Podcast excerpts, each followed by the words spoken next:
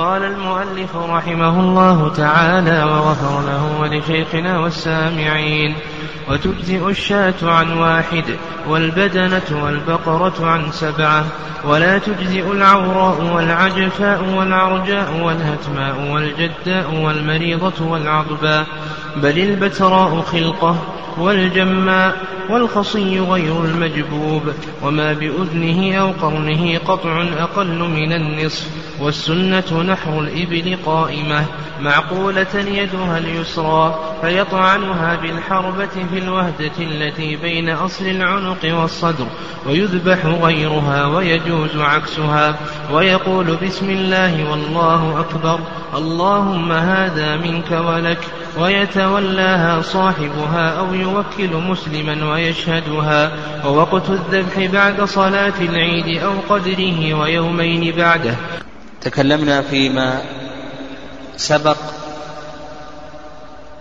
عن باب الإحصاء والفوات. وذكرنا أن هذا الباب يشتمل على مسألتين. المسألة الأولى ما يتعلق بفوات الحج والمسألة الثانية ما يتعلق بالإحصار بالمنع عن إتمام نسك الحج أو العمرة. وذكرنا أن فوات الحج يحصل بطلوع الفجر الثاني من يوم النحر. فإذا طلع الفجر الثاني من يوم النحر ولم يقف بعرفة فاته الحج.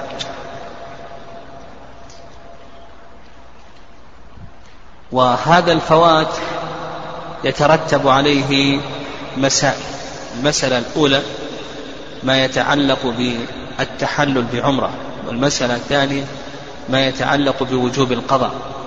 هل يجب القضاء أو لا يجب القضاء إلى آخره؟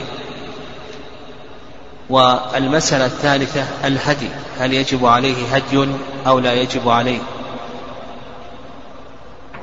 وكذلك أيضا ما يتعلق بالاشتراط إذا اشترط هل ينفعه الاشتراط؟ أو ما الذي يستفيده من اشتراطه إلى آخره. كذلك أيضا ما يتعلق بالإحصار. ذكرنا أن الإحصار أنواع.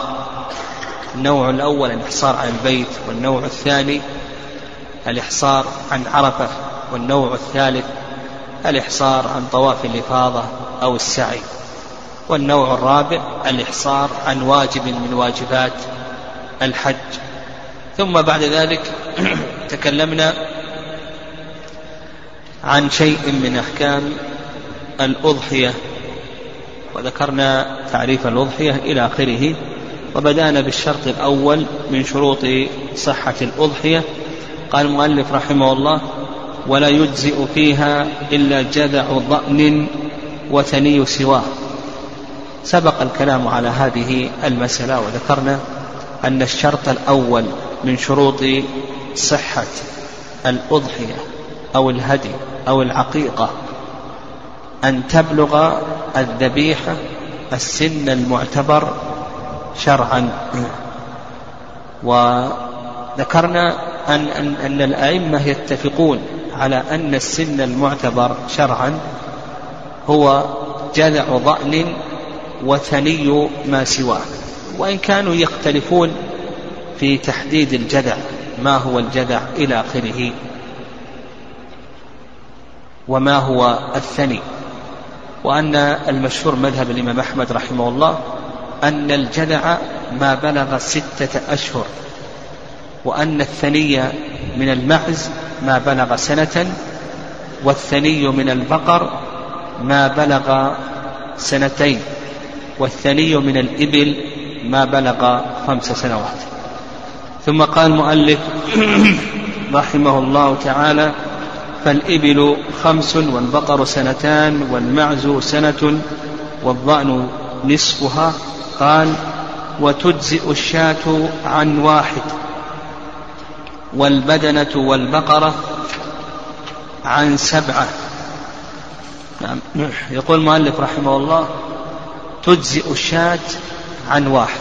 عنه وعن أهل بيته. الشاة الواحدة تكفي عن الشخص وعن أهل بيته ويدل لذلك حديث أبي أيوب رضي الله تعالى عنه. قال كان الرجل في عهد رسول الله صلى الله عليه وسلم يضحي بالشاة عنه وعن أهل بيته فيأكلون ويطعمون. كان الرجل في عهد رسول الله صلى الله عليه وسلم يضحي بالشاة عنه وعن أهل بيته فيأكلون ويطعمون. فالشاة الواحدة تكفي عن الرجل وعن أهل بيته. وهل الأفضل أن يعدد أو نقول إن الأفضل أن يقتصر على شاة واحدة؟ يعني لو قال صاحب البيت أنا أريد أن أذبح شاتين أو ثلاث شياه ونحو ذلك. أو نقول بأنه يقتصر على شاة واحدة. نقول هدي النبي صلى الله عليه وسلم الاقتصار على شاة واحدة ولا يعدد. هذا هدي النبي عليه الصلاة والسلام. النبي صلى الله عليه وسلم عدد في الهدي. وأما بالنسبة للأضحية فإن النبي صلى الله عليه وسلم كما جاء في حديث عائشة رضي الله تعالى عنها ذبح كبشين. كبشا عن محمد وآل محمد. وأما الكبش الثاني فذبحه عن من لم يضحي من أمة محمد. فنقول الأفضل أن يقتصر على شاة واحدة. اللهم إلا إذا كان هناك وصايا إذا كان هناك وصايا فالأمر في هذا واسع. لكن لو زاد على ذلك فهذا لا بأس به. نعم هذا جائز لكن من حيث الأفضلية. لكن لو زاد هذا جائز ويحصل له الأجر عند الله عز وجل لأن الأضحية في أصلها مشروع وهي تقرب إلى الله سبحانه وتعالى. ويدل لهذا أيضا زيادة النبي يعني يمكن أن يستدل لذلك بزيادة النبي صلى الله عليه وسلم في الهدي في ذبح الهدايا. المهم لو ذبح أضحيتين أو ثلاث فإن هذا جائز لكن من حيث السنية والأفضلية تقول السنة أن يقتصر على شاة واحدة لأن هذا هو هدي النبي صلى الله عليه وسلم. طيب بقينا في الاشتراك. قال لك المؤلف رحمه الله تجزئ الشاة عن واحد عن واحد عنه وعن أهل بيته تجزئ. طيب وأما بالنسبة للبدنة والبقرة فسبع البدنة وسبع البقرة يجزي وعلى هذا لو أن سبعة أبيات أو لو أن سبعة رجال ضحوا عن أبياتهم بإبل أو أو بقر. فنقول بأن هذا مجزي. سبع البدنة يقوم مقام الشاة الواحدة. فصاحب البيت سواء ذبح شاة أو ذبح سبع بدنة يعني أخرج سبع بدنة فنقول بأن هذا مجزي. فالاشتراك في البدنة الاشتراك في البدنة إلى سبعة. كذلك أيضا في البقرة الاشتراك في ذلك إلى إلى سبعة. لحديث جابر رضي الله تعالى عنه قال أمرنا رسول الله صلى الله عليه وسلم أن نشترك في الإبل والبقر كل سبعة في واحد منهما.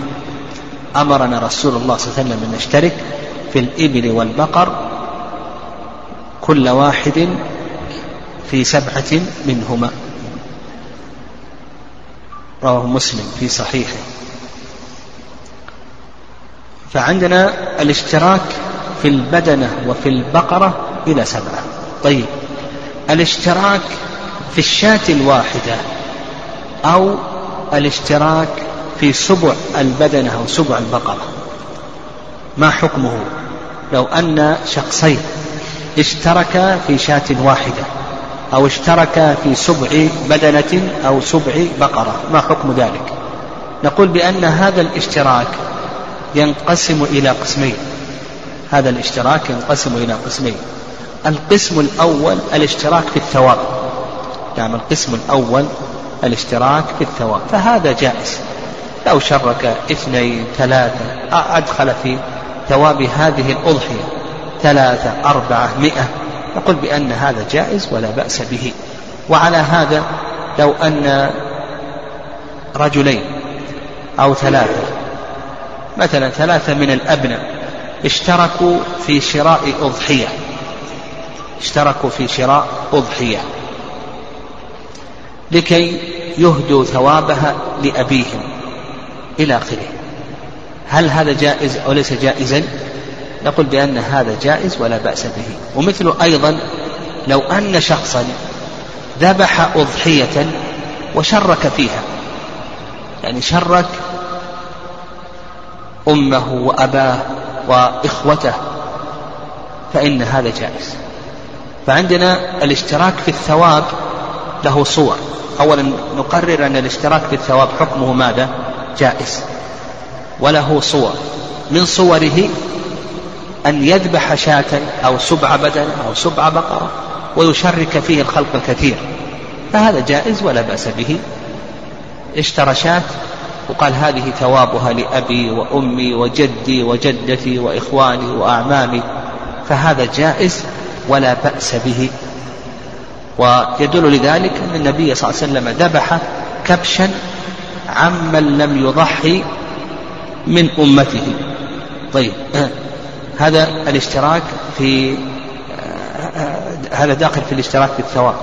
أيضا من صور الاشتراك في الثواب لو أن شخصين أو ثلاثة أو أربعة اشتركوا في شراء أضحية لكي يذبحوها عن أبيهم أو عن أمهم فإن أيضا هذا جائز ولا بأس به لكي يهدوا ثوابها لأبيهم أو لأمهم إلى آخره فإن هذا جائز ولا بأس به.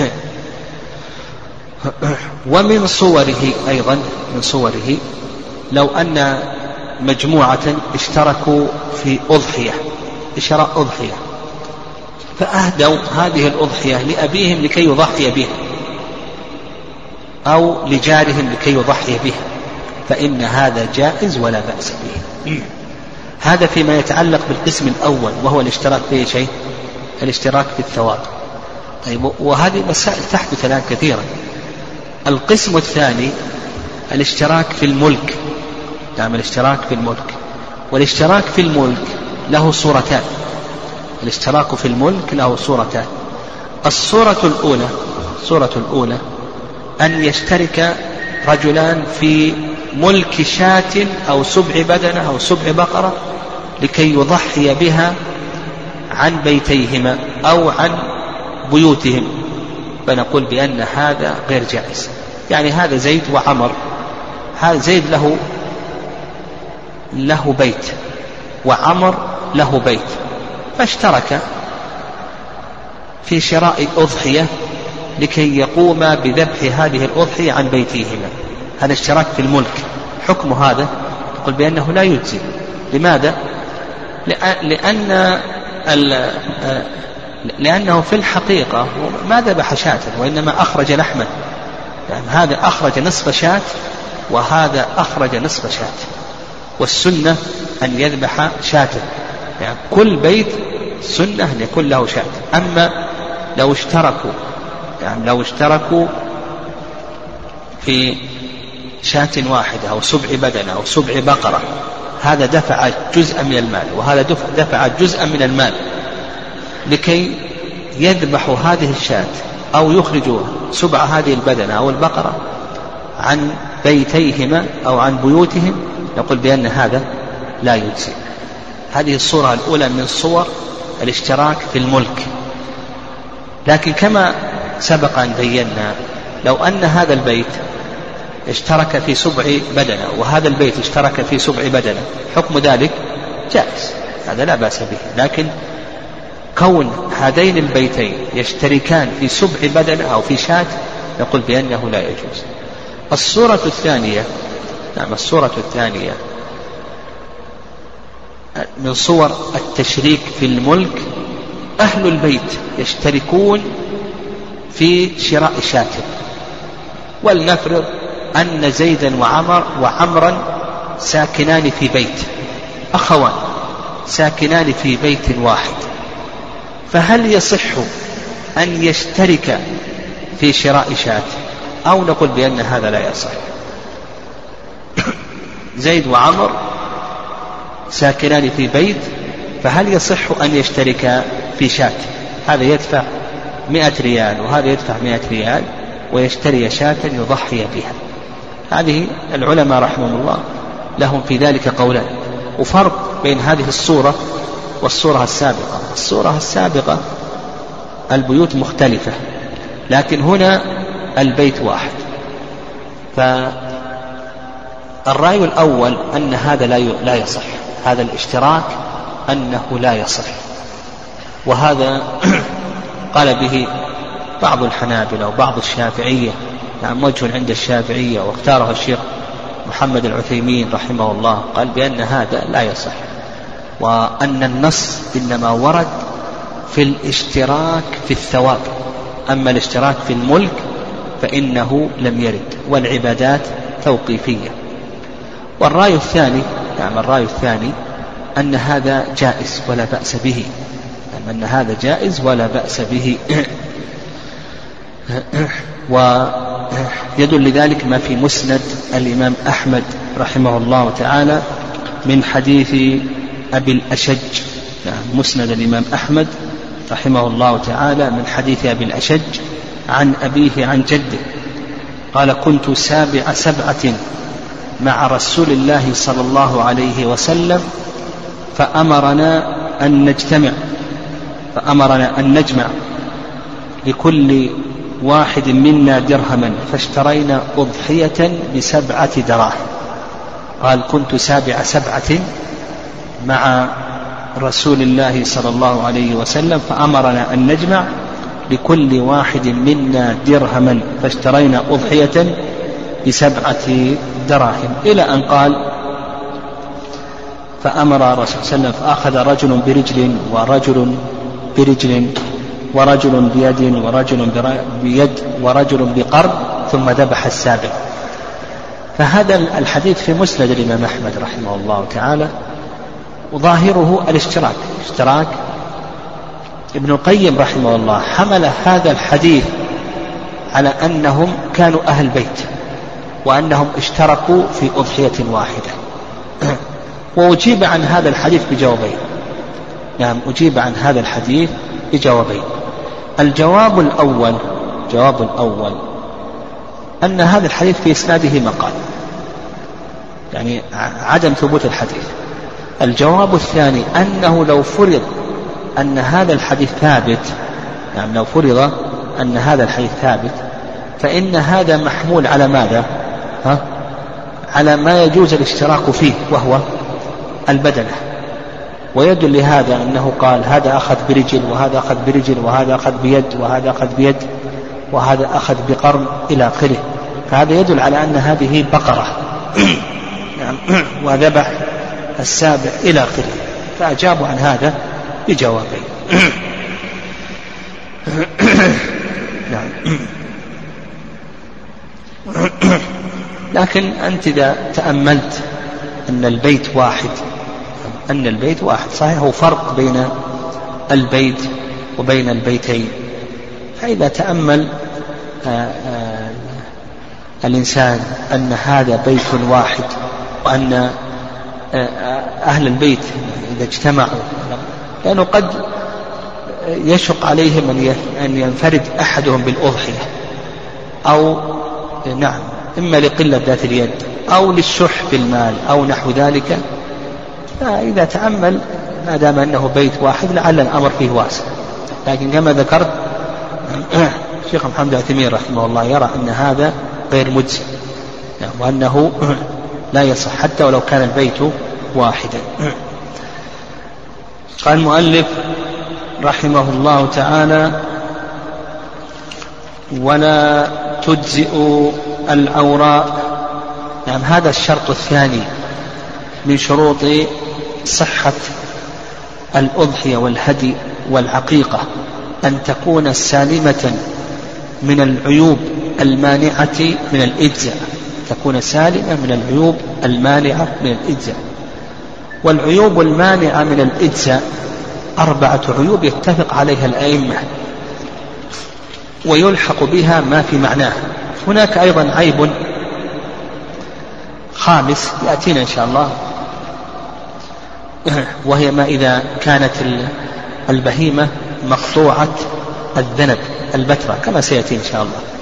المهم عندنا أربعة عيوب يتفق عليها العلم. إذا فهمنا هذه العيوب ما عدا هذه العيوب السلامة منها أولى لكنها لا تمنع من الإجزاء نقول السلامة منها أولى لكنها لا تمنع من الإجزاء وهذه العيوب الأربعة دل لها حديث البراء بن عازب رضي الله تعالى عنه. يقول البراء قام فينا رسول الله صلى الله عليه وسلم خطيبا. فقال أربع لا تجوز في الأضاحي العوراء البين عورها والعرجاء البين ضلعها والعجفاء التي لا تنقي والمريضة البين مرضها. هذا الحديث أخرجه أبو داود والنسائي وكذلك أيضا ابن ماجه والإمام أحمد رحمه الله صححه الترمذي. وابن خزيمة والحاكم. نعم صححه الترمذي وابن خزيمة والحاكم وغيرهم من أهل العلم. وعلى كل حال هذه العيوب كما أنها وردت في حديث البراء بن عازب رضي الله تعالى عنه فهي التي تمنع الإجزاء وهي التي يتفق عليها الأئمة. ما عداها ما عدا هذه العيوب الأربعة نقول السلامة منها أولى لكنها لا تمنع الإجزاء لأن الأحاديث الواردة هي موضع خلاف والأحاديث الواردة فيها لا تخلو من ضعف. فقال لك المؤلف رحمه الله ولا تجزئ العورة. هذا هذا العيب الأول العورة. العورة تحتها صور العورة تحتها صور. الصورة الأولى من صور العورة التي انخسفت عينها عينها انفقعت. فهذه لا تجزي لأنها عورة بين عورها. الصورة الثانية العورة التي نتأت عينها خرجت عينها. عينها خرجت.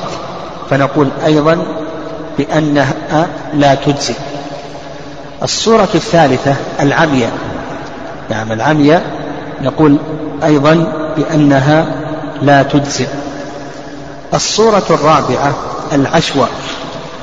والعشوة كما ذكر الشافعي رحمهم الله أنها التي تبصر في النهار ولا تبصر بالليل تبصر بالنهار ولا تبصر بالليل.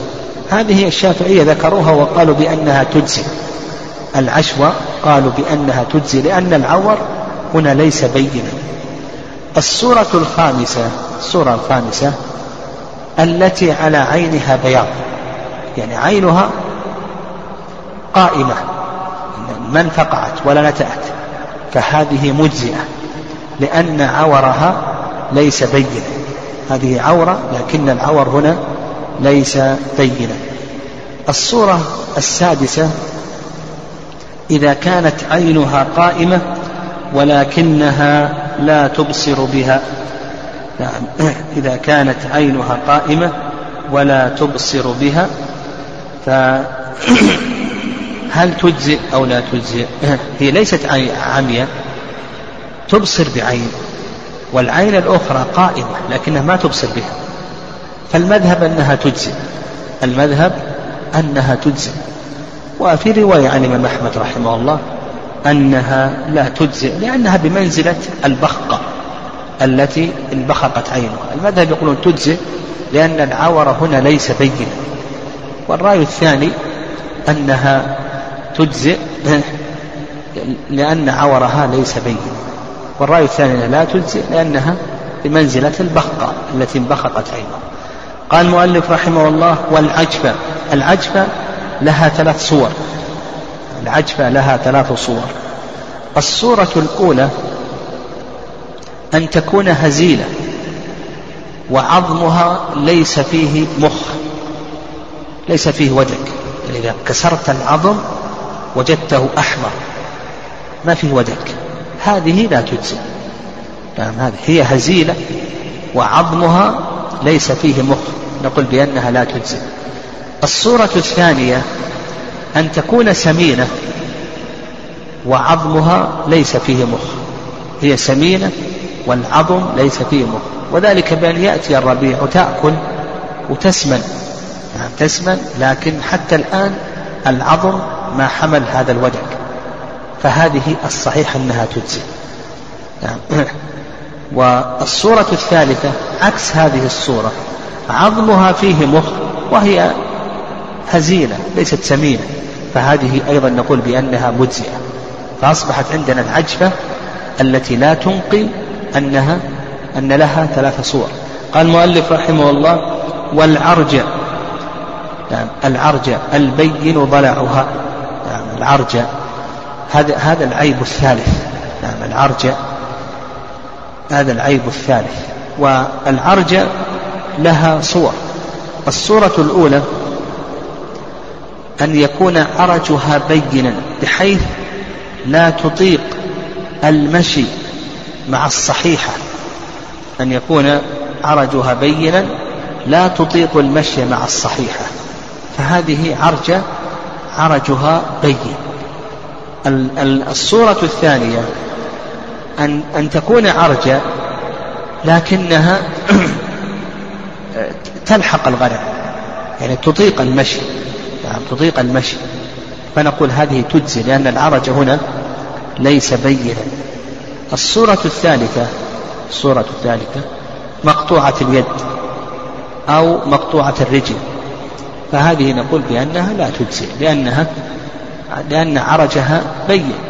الصورة الرابعة مكسورة اليد أو مكسورة الرجل أيضا نقول بأن هذه لا تجزي قال المؤلف رحمه الله تعالى والهتم. نعم. يقول المؤلف الهتم. الهتم هي التي ذهبت ثناياها من أصلها. فيقول المؤلف رحمه الله بأنها لا تجزي. وهذا هو المذهب. نعم هذا هو المذهب. والرأي الثاني مذهب الشافعية واختاره شيخ الإسلام تيمية رحمه الله أنها تجزي نعم أن الحتم مجزئة. وكما ذكرنا أن ما عدا العيوب الأربعة التي يتفق عليها الأئمة نقول بأنها مجزئة. لأن ذهاب شيء من الأسنان هذا ليس به ذهاب عضو من الأعضاء ونحو ذلك. لكن السلامة من هذه الأشياء هذه السلامة من هذه الأشياء أولى. لكن آه، من حيث الإجزاء يقول الصواب في ذلك ما ذهب إليه آه، الشافعية واختاره شيخ الإسلام تيمية رحمه الله تعالى أنها مجزية لكن السلامة منها أولى. ولهذا ينص كثير من العلماء على كراهتها يعني أنها مكروهة قياسا على عظباء القرن. قال المؤلف رحمه الله والجدة الجدة هي التي شاب ونشف ضرعها نعم شاب ونشف ضرعها فالمؤلف رحمه الله يقول بأنها لا تجزي نعم يقول والصواب في ذلك أنها مجزئة. قال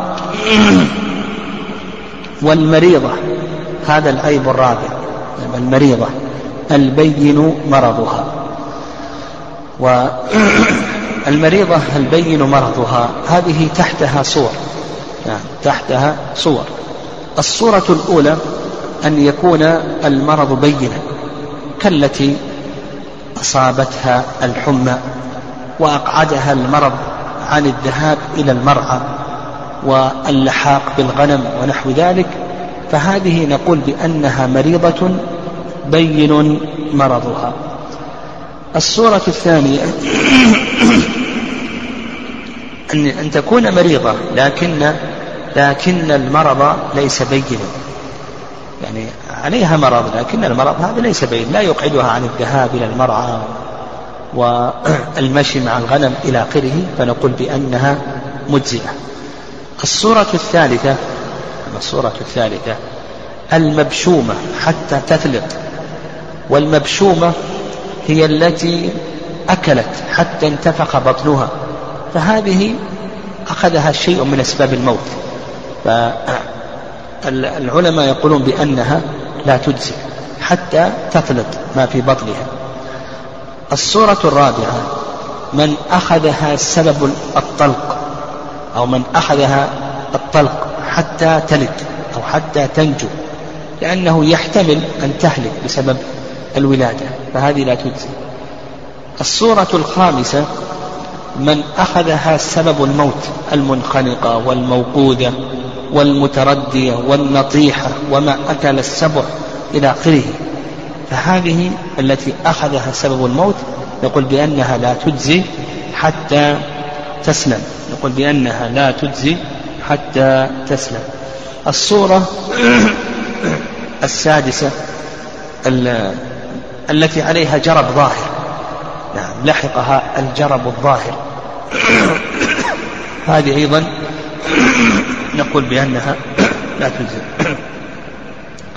أيضا هناك الآن وجد بعض الأمراض الموجودة في الماشية مثل بعض الطلوع بعض الطلع الذي يوجد في المواشي.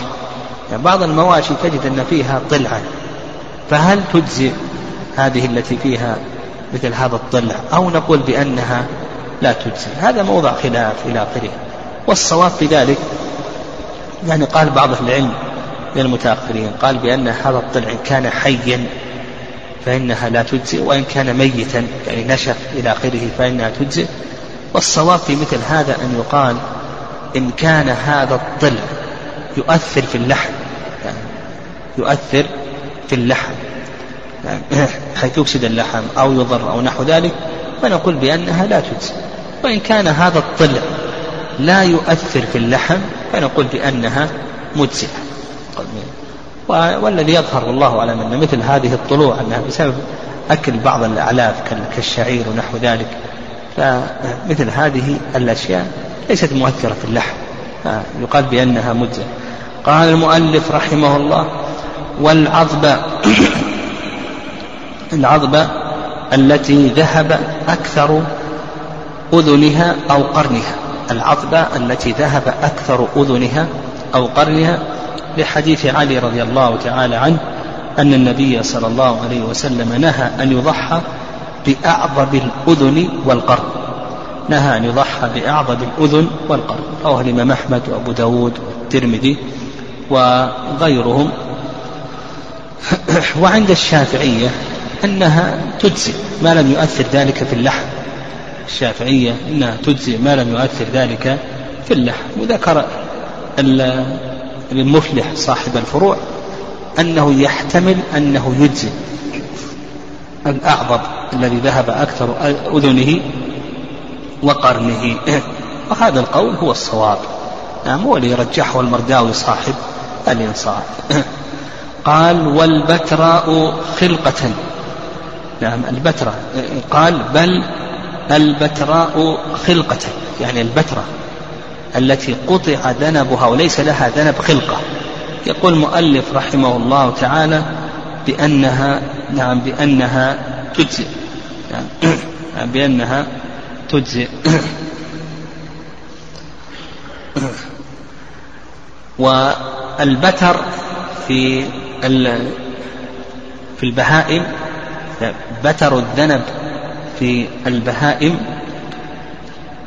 قطع الذنب في البهائم ينقسم إلى قسمين. القسم الأول أن يكون خلقة. يعني ليس مقطوعا وإنما ولد هكذا خلقة. فنقول بأنها مجزئة.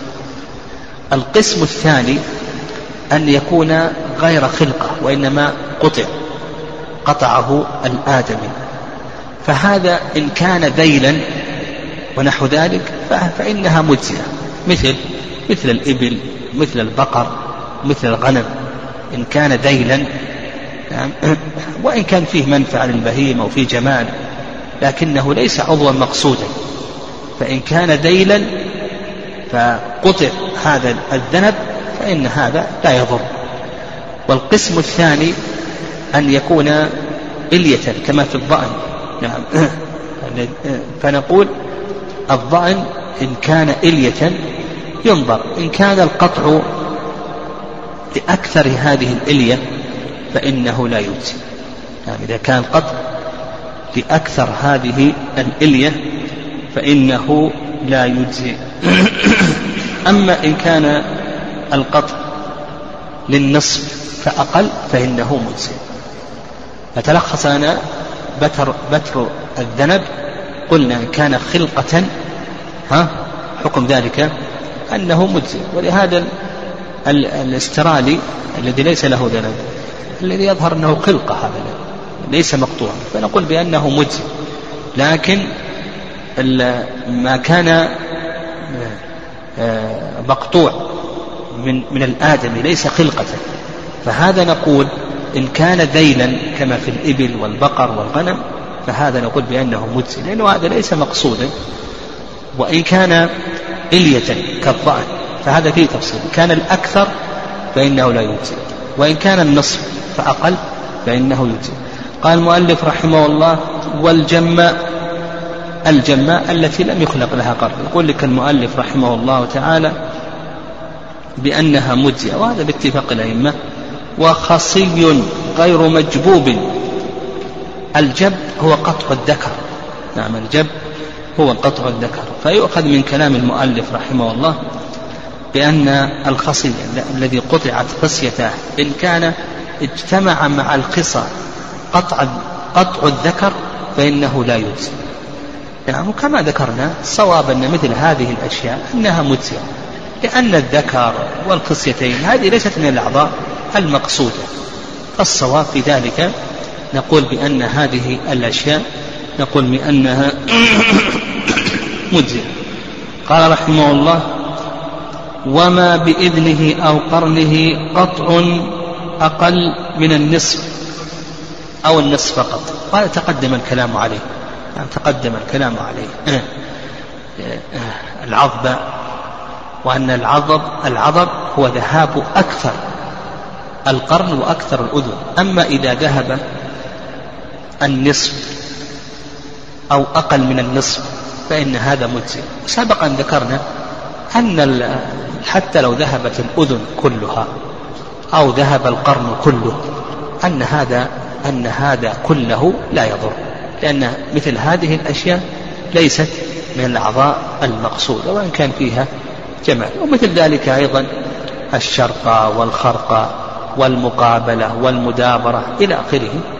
هذه كلها نقول بأنها مجزئة هذه كلها عيوب تتعلق بالأذن.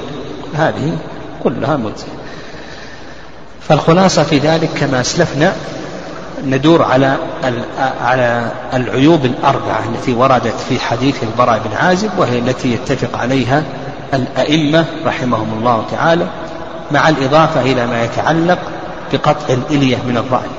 قال المؤلف رحمه الله والسنة نحر الإبل قائمة معقولة يدها اليسرى. هذا الكلام مكانه في باب الذبائح يعني في باب الذكاة يعني لكن المؤلف رحمه الله لا أدري ما المناسبة أنه أتى بهذا.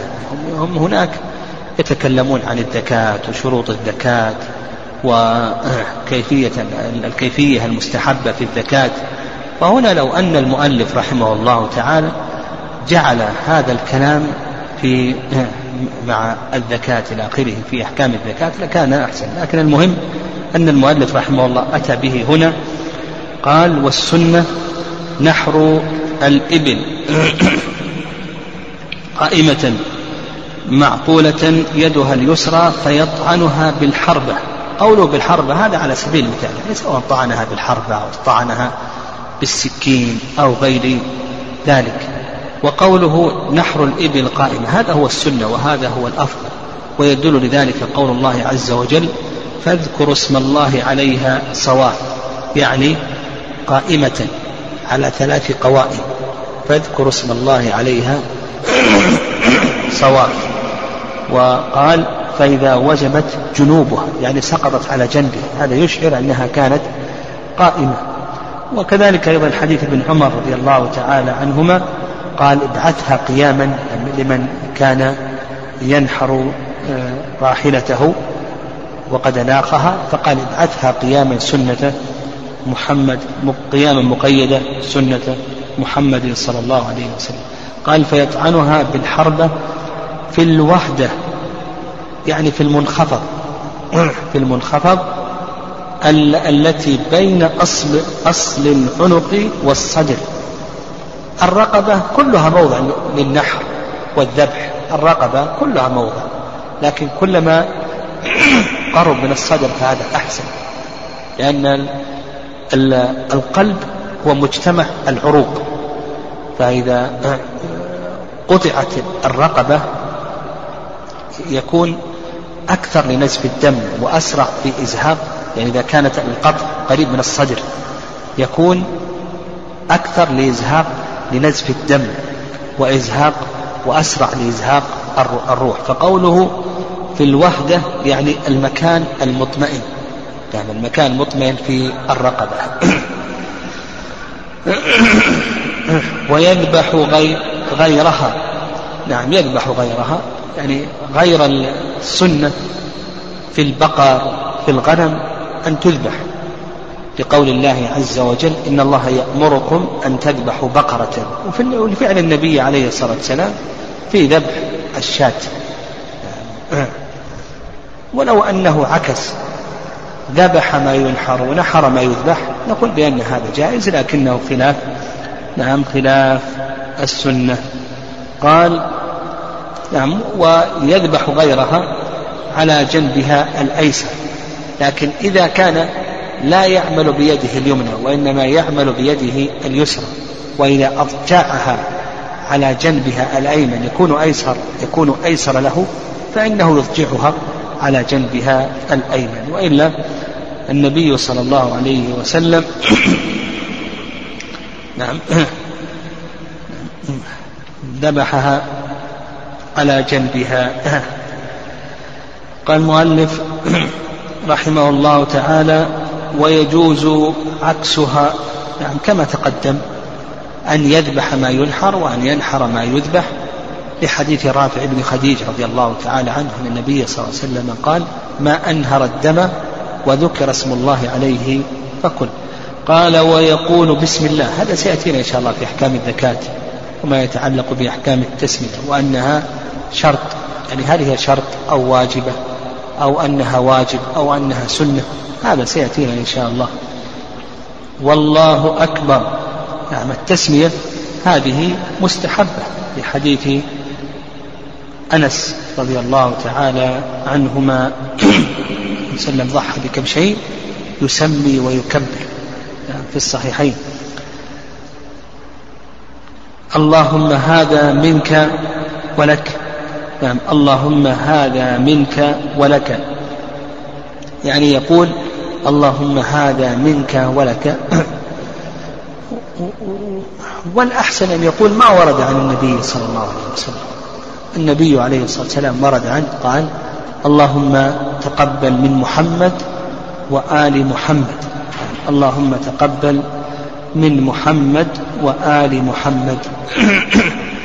قال المؤلف ويتولاها صاحبها أو يوكل مسلما ويشهدها. يعني يتولى الذبح صاحبها. وهذا هدي النبي عليه الصلاة والسلام. كما في حديث عائشة رضي الله تعالى عنها. فإن عائشة رضي الله تعالى عنها آه، ذكرت أن النبي صلى الله عليه وسلم طلب منها المدية. وقال اشهديها. وتولى النبي صلى الله عليه وسلم الذبح بنفسه. يعني وفي الهدي النبي عليه الصلاة والسلام ذبح بيده ثلاثا وستين ثلاثا وستين بدنة وأمر عليا رضي الله تعالى عنه أو وكل عليا أن يذبح الباقي. فنقول يتولاها بنفسه وهذا فيه فوائد إذا تولاها بنفسه. الفائدة الأولى أن فيه اتباعا واقتداء بالنبي صلى الله عليه وسلم. والفائدة الثانية حصول الأجر. والفائدة الثالثة أنه يطمئن لتحقق شروط العبادة. أو يوكل مسلما. نعم. يوكل مسلما. لو وكل مسلما فهذا جائز ولا بأس به ويدل لذلك أن النبي صلى الله عليه وسلم وكل عليا رضي الله تعالى عنه في ذبح الهدي. وقال يشهدها أي يحضر ذبحها. قال طيب ويفهم من كلامه قال يوكل مسلما أنه لو وكل كتابيا أنه لا يجزي. أنه لو وكل غير مسلم أنه لا يجزي. مع أن الكتاب من أهل الدكات كتاب من أهل الدكات وهذه المسألة موضع خلاف هل يصح توكيل الكتاب أو نقول بأن الكتاب لا يصح؟ المذهب أنه يجزي أن يوكل كتابيا. يعني لو وكل كتابيا فإن هذا مجزي. والرواية الثانية عن الإمام أحمد رحمه الله تعالى آه، لا يجزي أن يوكل الكتاب. نعم لا يجزي أن يوكل الكتاب.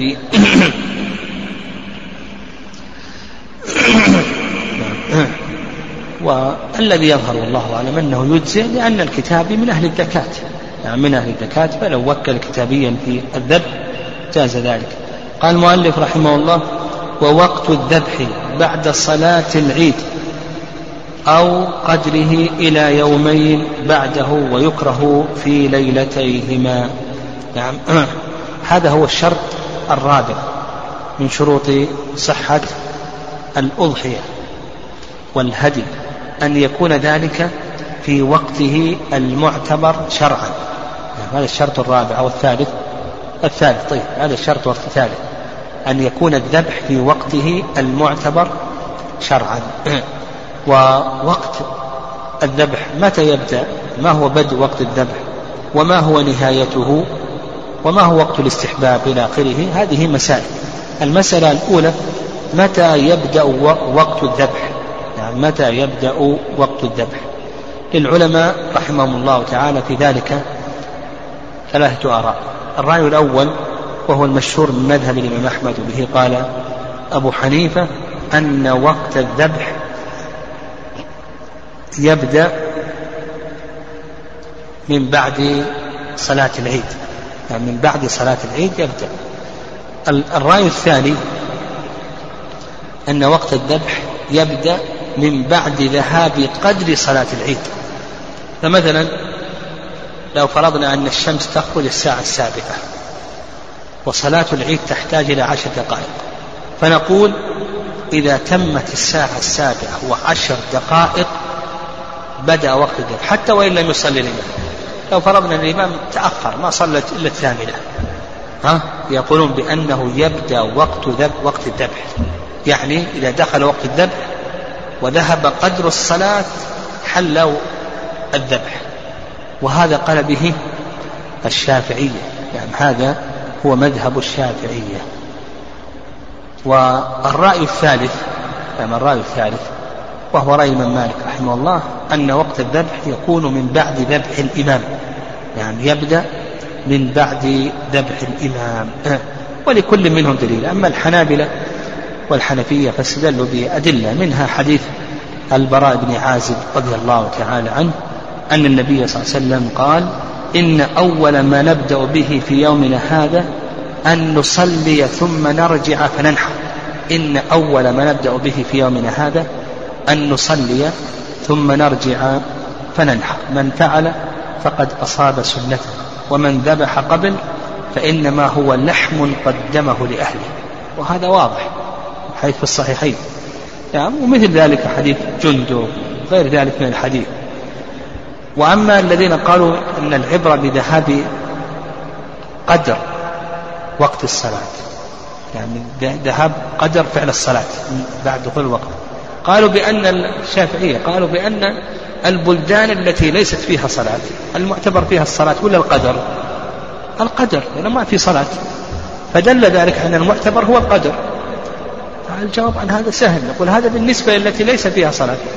ما نسلم هذا. نقول البلدان التي ليس فيها صلاة يقدرون بأقرب البلدان إليه إما أن نقول هذا أو نقول لأن هذا خاص في البلاد التي ليس فيها صلاة.